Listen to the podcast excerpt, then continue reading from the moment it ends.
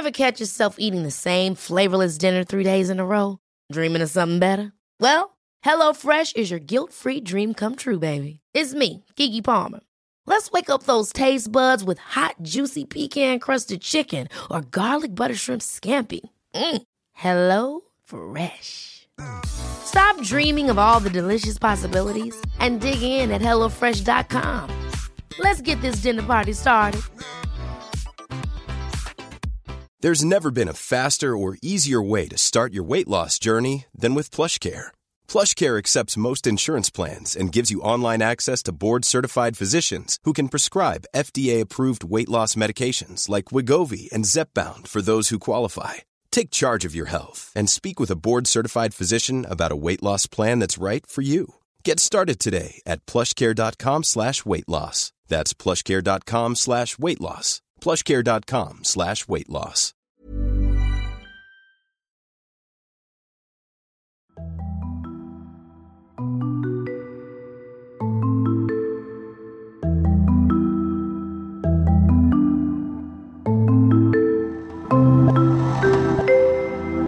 As the year comes to a close, we were so very lucky to hear so many incredible stories this year on Grief Encounters. Looking back at all the episodes, it's actually quite overwhelming and a, such a beautiful thing that these people came in and shared these stories with us. So many of you have reached out and told us that this has helped in some small way, and that's exactly why we set this up. So we're going to have a look back at some of these episodes.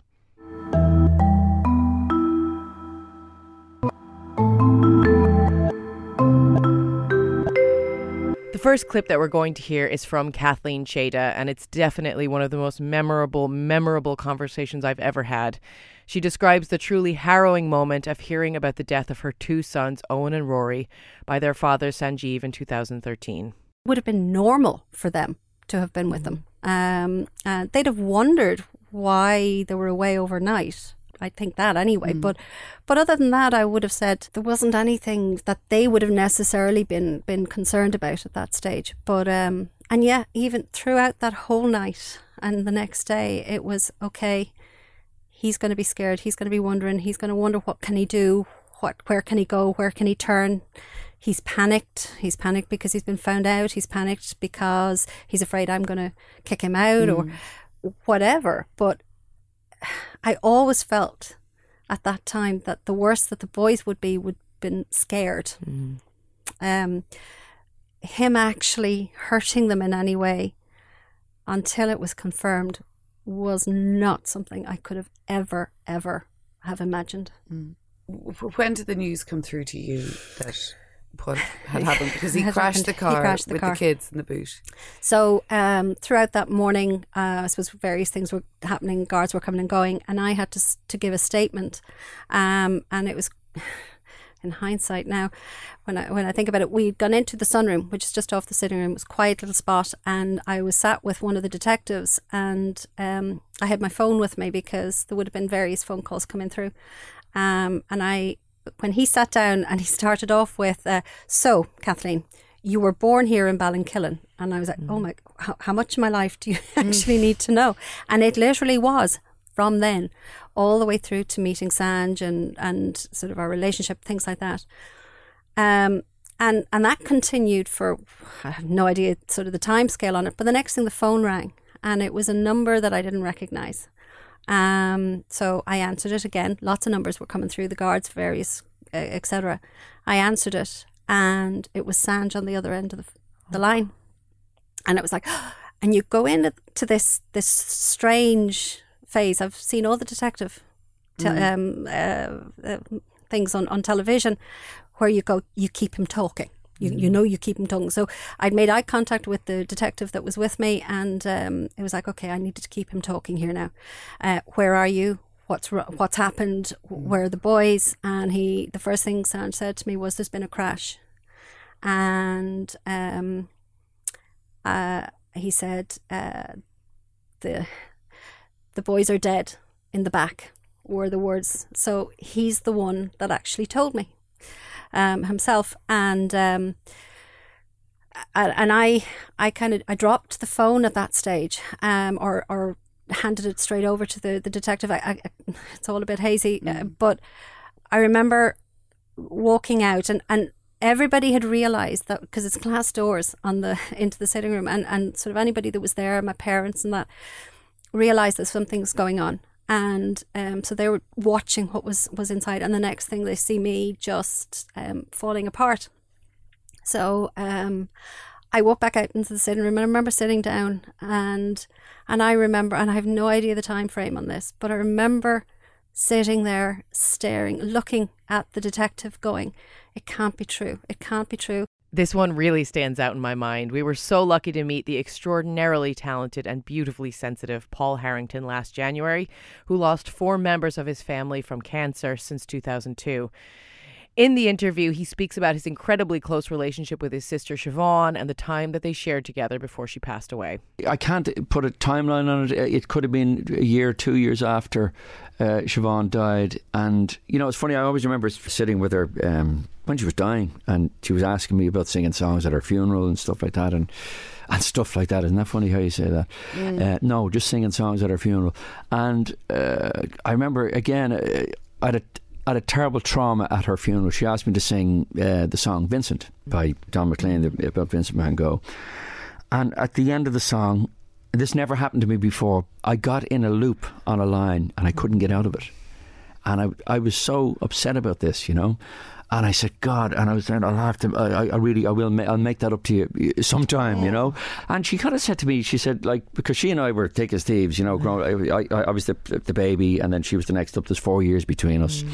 I always remember her dragging me around the place, dragging me around the house, you know. I mean, she she was she didn't see her 50th birthday, 49 years of age, and she said to me, she said, you know you know, don't forget me. And I'm kind of saying, God, you know, how in the name of God could I forget you, you know? And uh, some years later, um, I had this incredible dream. And because I would dream, uh, even to this day, not as frequently, but uh, to this day, you wake up thinking, who's alive and who's dead in your family.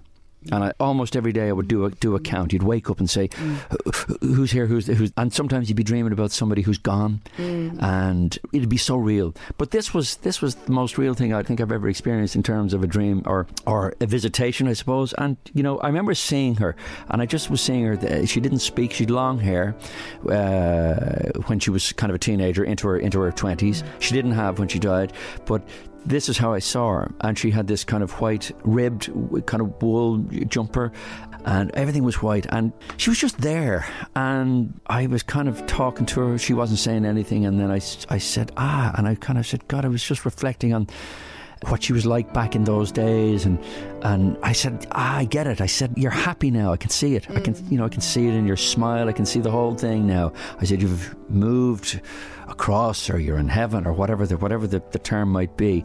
But the the thing was she looked happy content at peace. I sometimes wonder where you are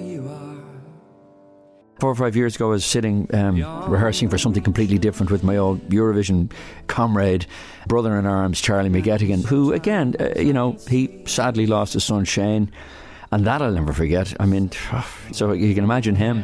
I remember sitting with him on an aircraft. We were travelling, might have been two years after Shane had died, and I, I wanted to talk about it and talk about Shane to him in some way, shape, or form. And I said, "You don't mind me bringing this up, do you?" And he said, uh, "He said, mind." He said, he said, That's all I think about, he says. Those thoughts we used to share. And I know you're happy now. I see it in your face. Because it's so easy for people who are not in the direct line of fire to assume that people have moved on a little bit. We've been very lucky to keep in contact with this guest over Twitter over the last year, and he's been very supportive of what we do and us with him.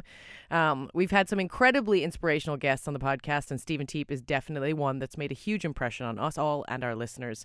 Stephen's beautiful wife, Irene, passed away in 2017, and in the months following, it came out that they were one of the families to be affected by the cervical cancer scandal that claimed the lives of many Irish women during this period. Here he speaks about his decision to go searching for answers and accountability. I get asked a lot, like, is when will this all stop? When will we get mm. to an mm. end of it? And to be honest with you, I don't know. Mm. Um, I'm yet to go home after something, we've achieved something, and sit down on the couch, put the feet up, and go, oh, that was a good day. Yeah. Part of this campaign. Every day I go home, my mind, my brain is just tuned in, okay, mm. what's next? Mm. And I've been in this, I think a lot of people who, I suppose, have come across me since this um, whole scandal broke last April, think this fight only began last April. But this began in September 2015 when Irene was diagnosed with cervical cancer. I've been fighting every day since then. For two years, it was with Irene by mm. my side, and then she passed away. It's myself with the two boys. But this is, seems to be just the only frame of mind I have mm. right now. And mm. where, when will the end come? I honestly don't know. But as long as I can still be a father to Oscar and Noah, give them 100%. Mm. But I want to take them on this with me as well. Mm. They have to be able to see mm. this as well, you know, um, to see exactly what um, such tragic events that happened to their mother had triggered and show them, you know, look, you have to get up and do something, you know. When you're faced with two options, do something or do nothing. What are you going to pick? For me, I decided to do something. It was based on them and to show them. So Addiction has been a topic that has come up in various forms over the past 12 months, and Neve O'Donoghue spoke to us about how we need to stop treating those with addiction problems in a dehumanizing way. Neve produced an incredible podcast called The Gospel According to Matthew, where she sat down with her brother to discuss his own issues with addiction. Here she is speaking to Venetia and I about how it leads to such heartbreak. Matthew had a very complex um, life three months before he passed away. He was doing incredibly well for about six months, and then he unfortunately went back down the drug using route, and nobody knew about it. And he was doing it in secrecy. And at that stage, the only option that my mum saw fit was to get him a one way ticket to England so he could start a new life and be safe and be away from drugs, be away from debt, and just to try and give him a chance. And I'll never forget the morning that my mum sent him on the ferry. And I think she thought she'd never see him again. And for a while, he did really well. He went through cold turkey again, as he had done many times previous. Mm. But unfortunately, eh, addicts follow the drug. And he, he came back to Ireland and he got himself riddled with debt. He got himself involved with criminal activity and, and people who were anything but nice. And he told nobody. He hid it. This person and I have, I would say, become friends since she was a guest on the podcast. Back in April, we were joined in studio by Jess Dornan Lynas to talk about the importance of storing memories and how it can aid and soothe a person's bereavement. In this clip, Jess also discusses the timeless nature of grief and how there are no set stages or time frames in place that will be the same for everyone. I mean, I I've said it before. I I I know it's not just I don't believe or I don't agree. There are not five stages of grief. If No. you go through ninety five stages Yeah. of grief, that's fine. That's Yeah. completely. Yeah. And stages makes it sound like there's a finish line. Mm. And I mean, I'm nearly twenty one years on, and there's no finish line. And in fact, I mean, it's taken me a long time to sort of actively deal or create something to help me deal with my grief, but it's because of that's the phase of life that I'm in. You know, I have children, my mum would have had grandchildren. I have been not stricken by grief, but really, really, um, you know, sideswiped, we've used that term already, but sideswiped by grief more often in the last decade than I have in the preceding decade because I, Because I see so much. Yeah, and because. I see what she you know, would have loved to see. And, you know, because my 20s, I mean, your 20s are your 20s, and I just went off. I, I probably didn't really deal with it properly. I, you know, I, I went to university, it was all quite hedonistic. And then I, I was talking about this with my, my great friend, um, Fiona, and I kind of went through my entire life story with her recently. And um, I seem to have needed a complete change in my life every so often. So, you know, I did a degree in fashion design and then I worked in fashion for a few years here in Dublin and then I needed I just needed out of Ireland. Mm. I needed out of a relationship at the time and I moved to South Africa. I trained to be a field guide and I worked with lions for a year and lived in a caravan with no electricity. I mean that is really going Yeah, it's called escape. love it. E- Yeah, escapism yeah, exactly. It is. Or a change is as good as a rest, and it could be just some day in the morning at work, just going.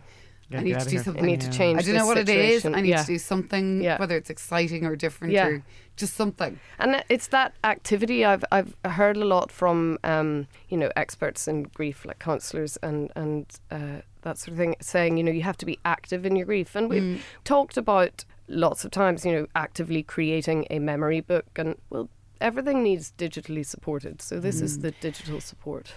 During the Dublin Pride Festival, Venetia was really fortunate to speak with Tony Walsh, and I'm really, really bummed I missed out on this one, who is one of the most instrumental gay rights activists the country has ever seen. Tony spoke to us about the AIDS crisis during the 80s and 90s and the stigma, guilt, and grief that has stuck with much of the community ever since. I lived through the AIDS crisis and watched countless friends and lovers die. I mean, the last time I counted, and that was several years ago, it uh, shaded 40 people in London and Dublin. And while that was happening, I always thought no matter how much I'm attempting to use safer sex, I'm going to be next on the list. And then you find you survive. But here's the thing it gets even more complicated then because I become positive 10 years after the advent of antiretroviral therapies. In 2005, I was raped and I'd spent a lifetime using condoms, only to find myself then 10 years later becoming uh, HIV positive at a time when it's simply a long term illness, long term condition, and I can live a normal life. And that added a whole other layer of guilt. yeah. We laughed and cried our way through the next interview as the Times writer and podcaster Emily Dean joined us for one of our London sessions. We almost didn't get there, but here we are to talk about the unexpected side effects that come with grief and how it is often conducive to creating rifts and drama within families. How long was it between uh, losing your sister that you lost your and my parents? parents. Yeah. Yeah. it's interesting. I call it whack a mole because you're sort of, you know, it's that fairground game where you're thinking, oh, just dealing with that. Oh no, another thing's Yeah, popping up, and it's yeah. it's impossible to to sort of keep tabs on all those emotions that. And I so after my sister died, and another thing that I didn't realise was quite. I thought it was like movies where we'd all cry and everyone would be very. There'd be all this warmth and there'd be no mm. complications, and of course. It's a hard thing we to all know it's not Yeah. like that, and it brings up strange things. Families mm. dynamics get destroyed, mm. and I it's like a rock being lifted up, and suddenly everyone's role has changed. And I don't know if that's something you guys experience. We actually literally talked about Yeah. that as well on the plane. The whole, I think, I mean, like I've experienced people who just can't be in the house. Um, mainly male friends Mm. because they just, you know, it's just they, they they're in out, just can't. Other people sort of just don't want to talk about it. Other people Really? want to talk about it all the time, mm. you know. And I just think people, and one thing we've discovered with this podcast is everybody grieves so totally differently. Yeah. and whereas I was initially would get angry with somebody not grieving the way I thought they should be grieving, now I realise that you've got to let people grieve the way they grieve, and that's how they do it, and not just because you're the person who's lost someone because they have too. yeah, mm. yes, exactly, and You you, know. do. I th- sorry, were you going to say something? No, I was just going to say I think that th- th- what you said is, is so true. It, like I, I was I, I was completely in the same boat where I thought it was going to be about crying. I thought it was going to be about sadness. I thought maybe it would be about depression, but I didn't think it was going to be about anger and family rifts mm. and battles about things you didn't even understand and drawing lines in the set and like all of those things just shocked me that that was part of it because it felt like things are already so hard. Why are we Yeah. engaging in this? But actually now I see it so much as part of grief that mm. everyone is is struggling and that's a natural part of that struggle. This is Paige, the co-host of Giggly Squad, and I want to tell you about a company that I've been loving, Olive and June. Olive and June gives you everything that you need for a salon quality manicure in one box. And if you break it down, it really comes out to $2 a manicure, which is absolutely insane. It's also so easy to get salon worthy nails at home with Olive and June. The difference between how your nails used to look when you did them yourself and now with the Mani system is a complete game changer. The best thing about Olive and June too is it's a quick dry. Dries in about one minute, lasts for five days, and full coverage in up to one to two coats. Visit oliveandjune.com slash perfectmanny20 for 20% off your first system. That's oliveandjune.com slash perfectmanny20 for 20% off your first system. There's never been a faster or easier way to start your weight loss journey than with PlushCare. PlushCare accepts most insurance plans and gives you online access to board-certified physicians who can prescribe FDA-approved weight loss medications like Wegovy and Zepbound for those who qualify. Take charge of your health and speak with a board-certified physician about a weight loss plan that's right for you. Get started today at plushcare.com slash weight loss. That's plushcare.com slash weight loss. Plushcare.com slash weight loss. Hey, it's Ryan Reynolds, and I'm here with Keith, co star of my upcoming film, If, only in theaters, May 17th. Do you want to tell people the big news? All right, I'll do it. Sign up now and you'll get unlimited for $15 a month in six months of Paramount Plus Essential Plan on us. Mintmobile.com slash switch. Upfront payment of $45 equivalent to $15 per month. Unlimited over 40 gigabytes per month. Face lower speeds. Videos at 480p. Active Mint customers by 531.24 get six months of Paramount Plus Essential Plan. Auto renews after six months. Offer ends May 31st, 2024. Separate Paramount Plus registration required. Terms and conditions apply if rated PG. We've made a lot of friends in recording the podcast over the past year, and Megan Devine is definitely on that list.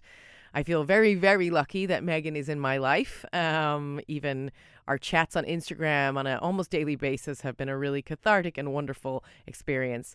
Megan is an incredible writer and grief advocate based in Portland, and her book, It's Okay That You're Not Okay, is an incredible resource for those at any point in their grief. Here she breaks down some of the common misconceptions around how we feel after the loss of a loved one.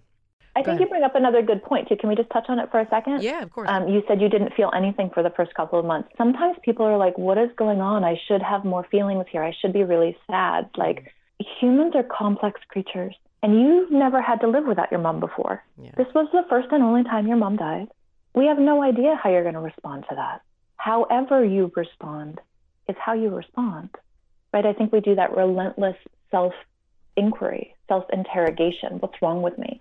Because we've internalized the, the, cultural messages about grief too that it's supposed to look a certain way and last a certain amount of time. You're supposed to cry, rend your garments, be a little bit morose and weepy, but not too much mm. for a certain amount of time and then be done. And if you don't do that, well then you're you're in denial, right? Whether we tell ourselves that or people around us tell us that like there are so many ways that that faulty understanding of the reality of grief um, affects and infects everybody.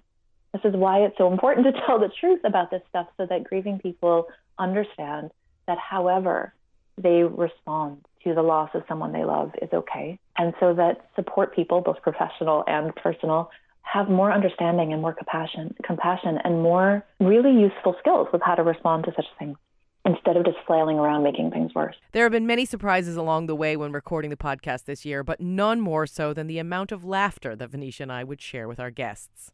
A.B. Philbin Bowman joined us in September to tell us about his relationship with his brother Jonathan, and this chat featured so many incredible anecdotes that summed up just how special he was. I remember him sending like Albert Reynolds, who was a Taoiseach at the time, to a Tina Turner concert because he knew Albert was a big Tina Turner fan, and he also knew that they had tickets to give away, and they went, "Let's just give them to the Taoiseach and see if he'll like review the concert for us." But it's so brilliant. Like Yeah. that is such a brilliant thing yeah. to So, do. so he had Yeah. these kind of really mischievous ideas. I remember he, did, he had a, a skit once where he phoned up a cleaning company and he was basically pretending to be a mobster who just really needed very discreet cleaners who would like clean everything up but like could keep a secret. And he was sort of letting on hints that this is what was going on. And the person on the phone was getting sort of gradually more and more uncomfortable. And he was just full of like really crazy fun ideas. And he was, as you say, a bit of a force of nature. But he also loved winding people up. Like at home, it used to drive me mad. He would sometimes take a position that he didn't even agree with himself just because he enjoyed arguing so much mm. that he would like to kind of win at the family dinner table. I felt like it was a really special day when I got to do this episode. Since starting the podcast, we've had the opportunity to learn about the lives of some truly incredible people that have touched Ireland and beyond in so many ways. I spoke to Don Morgan about his father Dermot back in October, and he regaled us with so many amazing stories about what he was like off screen and who the real Dermot Morgan really was. There's so much effort that goes into pretending and like physical and mental emotional effort into like protecting people from it. Especially probably i can imagine and maybe i'm wrong and, and definitely please you know like i would imagine you guys had to be protective of the grief because so many people were mourning him. Mm. um, but it was your grief and it was your father and it was your family which is a very different thing than this person who was this icon in, in Ireland who meant Yeah. so much, and not just Ireland but beyond, who meant so much to so many people. But it was your loss. Yeah, I mean, I, I think that you, you sort of have to put all those different people into different kind of boxes. And I mean, he was no different to a lot of other people, which is the fact that he was, uh, he had different personas. He was a dad, he was a brother, he was a friend, he was someone on the telly. You know, I mean, a lot of time, I mean, I remember when I was a teacher, for instance, I was teaching at school in Messiah, and, and it was a lovely class, but they all had iPads and were Googling me. And then after a while, they said, Are you Father Ted's son? And I was going, oh, yeah, yes, yes, I am. And I, but at this age, I'd learned, you know, don't get defensive, enjoy it. they think it's brilliant. Yeah, they think it's absolutely fantastic. But I mean, I know that the the idea of of uh, you know who are who are you grieving? I mean, certainly when I think about my dad, I don't I don't grieve for the actor necessarily. I, I mean, I grieve to a certain extent for the loss of opportunity, and I, I grieve to a certain extent about the fact that as amazing as Father Ted is, I wish that um, he could have been remembered for, for his other work, but that's not taking away from that. It's, it's, it's obviously a fantastic show, and, and you know he's uh, he's one of the immortals. I know. I, I saw when you described that. I thought that was like so fitting. Um, just one of the one of the immortals. I think that's just incredible. Um, the other thing I really um, wanted to ask you about, and because I I've been through it myself. My daughter was oh. born after both my parents had died. I love to imagine what they would have been like with their grandchildren, and I love to think about it. But I, at the same time, I find it very, very hard to imagine something like that. One of the highlights of the year was undoubtedly our live show at the Dublin premiere of Git Was Here, a Lorcan Fox movie about the life and legacy of his friend Chris Byrne. We were incredibly nervous, but we did it, and we were joined on stage at the Sugar Club by Lorcan and Chris's wife Caroline to learn more about his life and the final few months before he died. For anyone who walks down the south wall uh, quite a bit down to the lighthouse, it's lovely to put the mural in context. What's it like, though, watching the documentary and seeing get come to life again and seeing his personality, particularly previous to when he got sick? I was mentioning it to you there before the interview. Um, it took me a long time to remember the healthy Chris, um, especially throughout his period of being unwell, um, and what the chemotherapy and the radiotherapy and the treatment did to him, what the surgery did to him. So I suppose it's only in the last six months I've started to remember the Chris that I, as I said in the docu- documentary, the Chris that I fell in love with. So I'd kind of eliminated the sick Chris from my head until I saw the documentary last Tuesday week, and I remember I mentioned it to Lorcan. Um, it's quite difficult. I suppose towards the very end there, you saw photographs of Chris holding his nephew Josh, who's his sister's baby boy, and I'd forgotten that Chris. And it's Christmas 2015. Chris came to Clare. Um, it was his last Christmas. Um, I remember looking at him that Christmas and going, "Jeez, this fella's not going anywhere anytime soon." Um, and he passed away three months later. But that's how much I was in denial with his Mm. illness and his sickness, even though Jodie and I had met his oncologist probably two weeks before Christmas and told us that there was a limited amount of time left. But I- I think we were just in denial. We were just constantly hope, living in hope that. So you sort of need to keep moving Yeah. forward when somebody so close to you is that sick. Is that yeah. sort of you, you almost just can't give up. Yeah. And that Christmas passed, and I remember we were due to go to Ringsend for New Year's Day for dinner down to Chris's parents' house, Jodie and Edel. And Chris had a fall on New Year's morning, and I remember having to get a neighbour of ours in Lucan to, to come and assist. Um, um, but Jodie and Edel, with the help of um, Jimmy and Eileen there um, brought the whole dinner out on New Year's evening. Um, we were sitting around the table that evening, and uh, Chris announced that evening that he wasn't going having any more treatment.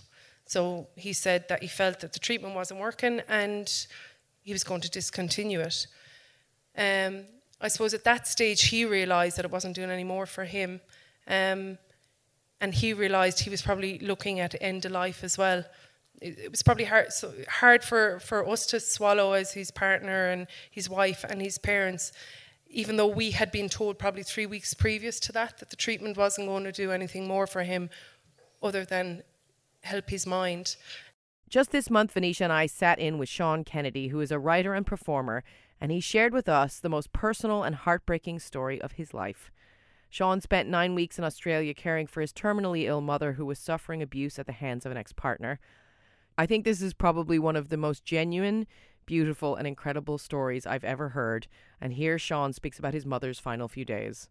to answer your earlier question about it happening that she'd met this man very similar to my father in a lot of ways. She said this thing to me. She was like, Why did I always go for the bird with the broken wing? You know, she said, I just wanted to love him and I wanted to see the good in him. And every time he did something, I just wanted to see that he was capable of love.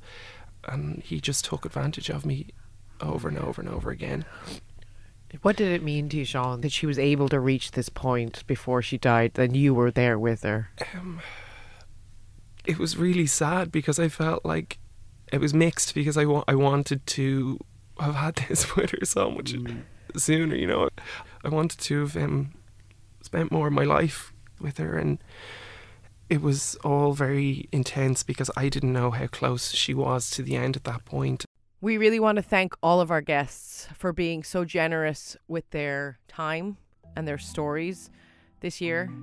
You've truly helped so many people. You've helped us, and we hope in some way it's helped you too. We look forward to hearing more stories of love next year.